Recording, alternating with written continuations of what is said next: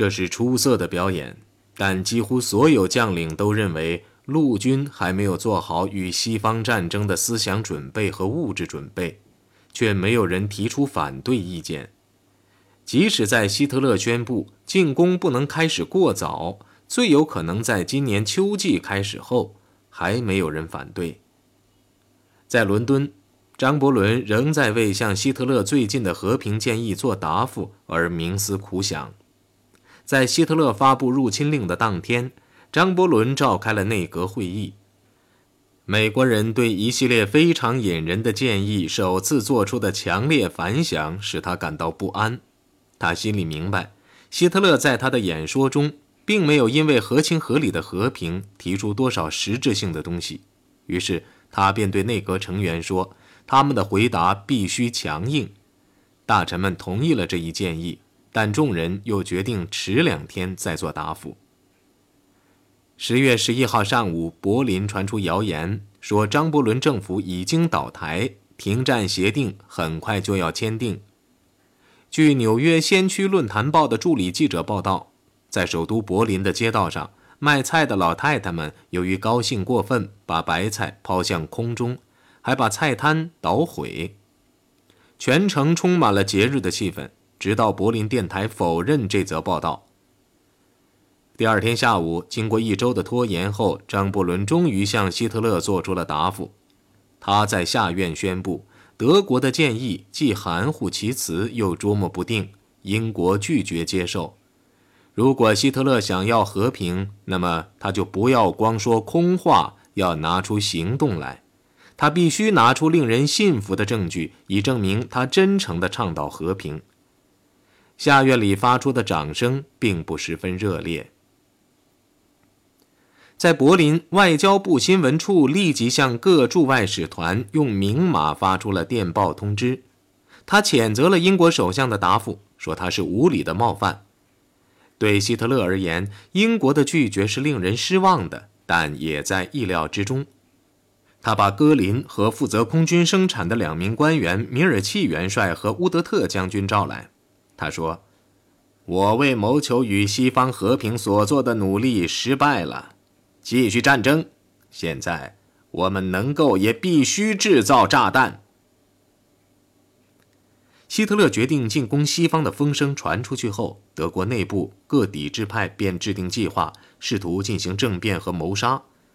有些人主张将元首处决，有些人则主张将他绑架，建立军人执政团或民主政府。他们列出了各部部长的名单，还向美国和其他中立国伸出了触角。密谋者中最认真的恰恰是最高统帅部里的人，领导者是一位性情鲁莽的骑兵军官汉斯·奥斯特上校。他是海军上将卡纳里斯谍报局的主要情报助手，性情急躁，常常不小心谨慎。他所处的战略地位是再好不过的了。还有，他与陆军内各派系都有联系，与沙希特等人，与外交部，甚至与党卫队都有联系。奥斯特在慕尼黑找到了一个极有价值的人选，他是个律师，名叫缪勒。他多年来憎恨希特勒。受奥斯特怂恿，缪勒于十月上旬秘密访问罗马，以试探英国人是否愿意与一个反纳粹政权媾和。他会见了教皇庇护士十二世，发现他自愿充当调停人。教皇的秘书从英国公使处打听到，大不列颠并不反对与一个反希特勒的德国达成软和平。缪勒本来只有权将这个情报口头转达给德国的，但他祈求得到一些书面的东西，以便向谍报局和军方人士证明这个和平建议是得到教皇亲自批准的。令人惊奇的是，教皇居然同意这一要求，并令私人秘书草拟了一封信。该信大致谈了谈与英国和谈的主要基础。奥斯特派大受鼓舞，在与西方取得联系的各种尝试中，这次是最有前途的。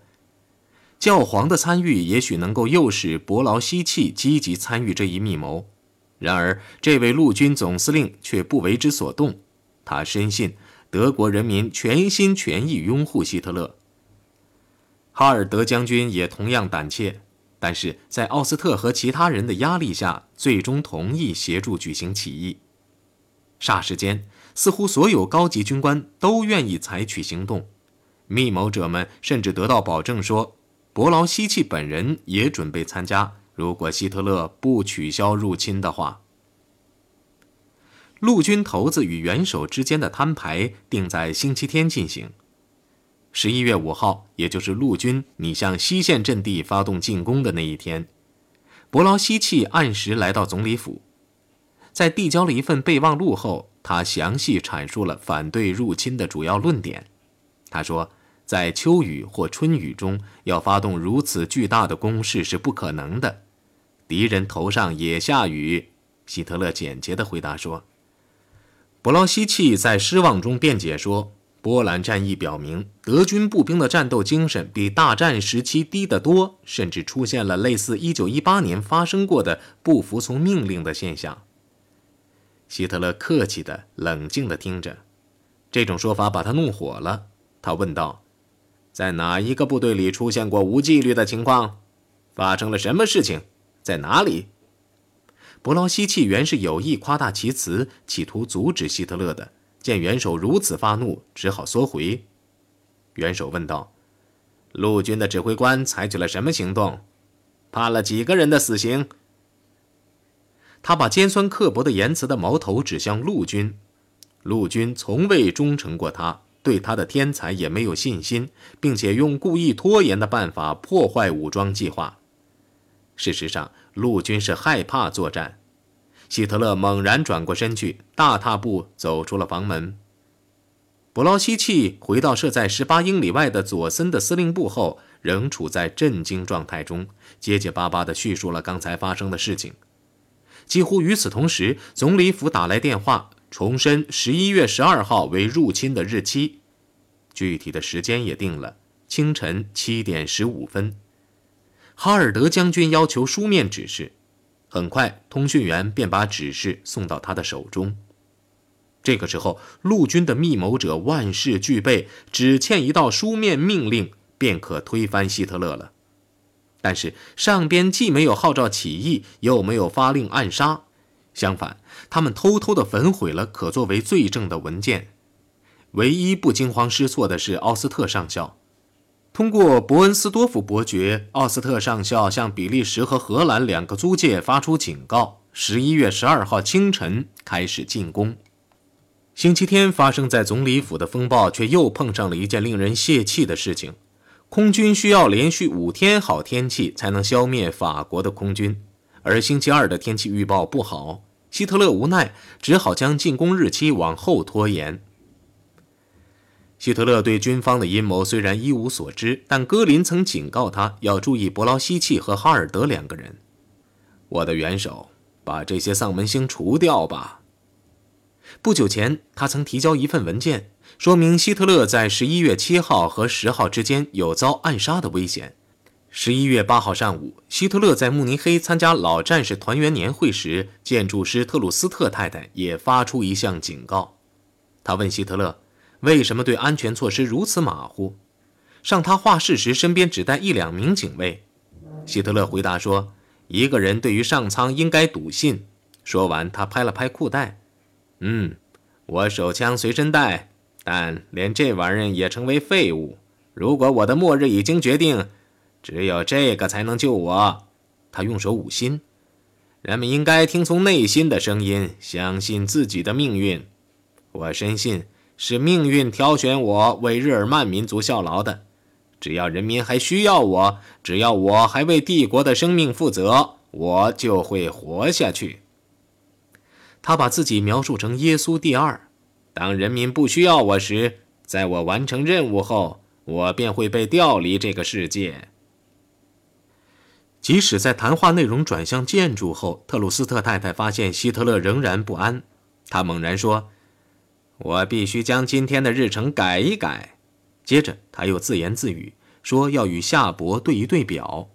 不过由于忙于其他事务，他什么也没有做。当天下午，他突然决定当晚在贝格伯劳酒馆发表演讲，所以他将大部分时间都花在准备工作上。这篇演讲主要是讲给德国人听的，所以他将再次攻击英国。在贝克伯劳酒馆的主厅里，人们挂起了彩旗。黄昏前，麦克风也已经装好，并且做了调试。黄昏，一个身材矮小、脸色惨白、额头高高、眼睛明亮的男人扛着一只箱子进来了。他是个技术高超的工匠，名叫艾尔塞，从前被当作共产党同情分子被关进达豪集中营。这个时候他刚被释放出来。此行的目的主要是杀死希特勒，以取得和平。箱里装的是个定时装置，与炸药相连。正当服务员和党的官员为这次演讲做好最后的准备时，埃尔塞趁人不备走上阁楼，躲在柱后。这个柱子从讲台后竖起。几天前，他用特种锯将柱子的木板锯开。他是个精工木匠，还是个机械师，装上了几副活页，将那块木板改装成了小门。厅里的灯灭了，各扇门也关上了。埃尔塞又等了半个钟头，将炸弹装在柱子里，把引爆时间定在晚上十一点二十分左右。希特勒将于晚十点开讲，炸弹则于演讲中途爆炸。在此之前，曾有不少人试图谋杀希特勒。有一次尝试是他完全不知道的，策划者是一个丢掉幻想的党卫队队员。这事发生在一九二九年。在希特勒即将在体育馆发表演讲前，他在讲台下边安放了一颗炸弹。在演讲过程中，他突然想去解手，某人偶然将他锁在男厕所内，他未能将炸弹引爆。这个没有成为杀手的朋友回忆说，这是本世纪最大的玩笑，如果他不是要去上厕所的话，世界的历史或许已经改变。希特勒将他的年轻的兵工师叫来，他问是否能比原计划早些时候离开慕尼黑。兵工师向他保证说，这是毫无问题的，为了安全，供元首支配的火车随时都有两列。年轻的兵工师立刻安排元首坐早车离开慕尼黑。在贝格伯劳酒馆，元首受到了盛大欢迎，直到十点十分他才开讲。他对英国破口大骂，听众听得异常开心。事实上，用不着讲什么，听众便会鼓掌。由于元首的演讲被多次打断，坐在前排的兵工师唯恐元首赶不上较早的一班车。十一点零七分，元首出乎意外地匆匆结束了他的演讲。在几码外，在那根柱子里，埃尔塞安装的炸弹已在滴滴答答作响。再过十三分钟，炸弹就要爆炸了。往常，希特勒在演讲完毕后总要花相当多的时间与起义时期的老同志握手聊天。今晚他没有和人握手，便在赫斯和数名副官的陪同下匆匆步出大楼，钻进了等候在门外的车子。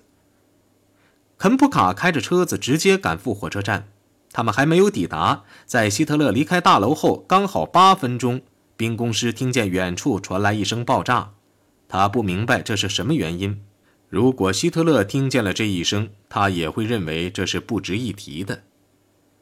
在爆炸过后出现的嘈杂声中，警车、救护车的警笛大作，谣言又起，说战争已经结束。希特勒如果站在讲台上，战争可能会结束，他肯定会被炸死。那颗炸弹炸死七人，炸伤六十三人，包括艾娃·伯劳恩的父亲在内。希特勒坐的列车正要开车时，艾娃在他的密友施耐德的陪伴下赶到了车站。上车后，他们见众人高高兴兴的，无忧无虑，谁也不知道爆炸一事，几乎人人都在喝酒。不喝酒的希特勒很活跃，而是交谈生动活泼的还是有讥讽天才的戈培尔。车抵达纽伦堡，宣传部长戈培尔下车发几封电报和收集最新消息。回到车厢后，他的声音颤抖，把炸弹一事告诉了众人。希特勒原以为戈培尔在开玩笑，直到看见他苍白的脸孔时才相信。他自己的脸孔也成了阴郁的假面具。末了，他感情冲动，声音沙哑地喊道：“现在，我心满意足了。我比平常离开贝格伯劳酒馆早，这正是上帝的意旨，上帝有意帮助我达到目标。他首先询问伤员的情况，然后令夏伯尽力为他们效劳，然后他便开始猜测谁是密谋者。他的结论是炸弹肯定是两名英国特务安放的。贝斯特上尉和史蒂文斯少校两个人暗中与海德里希的一名特工人员暗中进行谈判。根据希特勒的猜测，希姆莱立刻下了火车，通过电话下令将两名身在荷兰的英国人绑架回来。第二天下午，史蒂文斯和贝斯特两个人在文罗落网，被押进德国受盘问。几个小时后，真正的放炸弹的那个人在瑞士边境被捕，立即被押回慕尼黑。在盖世太保总部的审讯室内，在强烈的湖光灯照射下，埃尔塞承认炸弹是他放的，没有同谋。他这样做是为了要结束战争。他详细地叙述了他怎样先锯开木板，然后给炸弹定时的。希特勒读了盖世太保的报告后，在报告上生气地批道：“是哪个笨蛋审问的？”他认为说埃尔塞是个流浪汉是荒唐可笑的。参与这项大阴谋的有他的最凶恶的仇敌英国人、犹太人、共济会会员以及斯特拉塞尔，这难道不是明摆着的吗？希姆莱亲自动手，想方设法从犯人口中搞到真实情况。据一个目击者说，他一边用靴子猛踢着戴手铐的犯人，一边破口大骂。尽管他拳打脚踢，还用鞭子或类似的工具猛抽，那个个子矮小的细工木匠仍一口咬定他先前的证词，就是在被催眠后，他的口供仍然没有改。这样，海德里希便相信埃尔塞确实没有同谋，但元首却严厉斥责希姆莱没有把真正的罪犯找到。也许这是希姆莱没有公开审判和处决埃尔塞的原因。他被关在一个集中营里，成了一名特权犯人。只有埃尔塞才能证实党卫队保安处已经抓到了唯一的罪犯。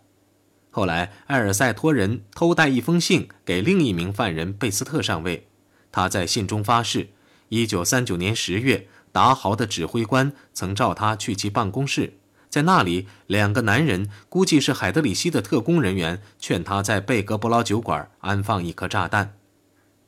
这颗炸弹曾在元首一离开那里便爆炸，以便将一群密谋反对元首的叛徒炸死。埃尔塞同意后，便从集中营获释去安装炸弹。在柏林盖世太保总部，那两名特工人员又要他在审问两名英国特务时出庭，充当检察方的证人。他必须证明斯特拉塞尔曾将他介绍给贝斯特和史蒂文斯，是他们出钱雇他去安放炸弹的。但贝斯特和史蒂文斯从没有受审，在各集中营里待了五年，活了下来。关于这件阴谋，官方的说法是令人诧异的，那就是埃尔塞是共产党的偏差分子，是受国家社会主义的偏差分子斯特拉塞尔的指示才充当英国特务机关的工具的。这是主要情节，宣传家们又贴了不少枝叶。有本小册子宣称，英国特务不仅在慕尼黑放了炸弹，还要对许多政治谋杀负责。除了被用来挑唆起对英国的仇恨外，这次未遂的谋杀还被用来提高希特勒的知名度。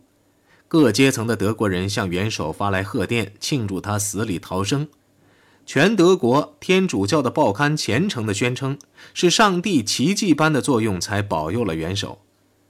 伏尔巴哈主教发来电报指示，慕尼黑的大教堂应唱特迪姆赞美诗，用总主教管辖区的名义为元首的有幸逃脱劫难感谢上帝的神威。教皇因波兰被消灭本来要谴责德国的，也以私人名义发专电祝贺，但希特勒怀疑其是否真诚。看见这阴谋取得成功，他才愿意呢。晚餐的时候，他对一群人说，当弗兰克反驳说教皇庇护室十二世历来是德国的朋友时，希特勒说，这倒有可能，但他不是我的朋友。对提早离开啤酒馆，他已经感谢了自己的心声，也感谢上帝。他对霍夫曼说过，那时我有一种奇异的感觉，直到现在我都不知道是怎么回事，也不知道为什么，我只觉得我必须尽快离开酒馆。然而外国观察家们却另有一番说法。我们大多数人都认为他有点国会纵火案的味道。夏伊勒在他的日记中写道。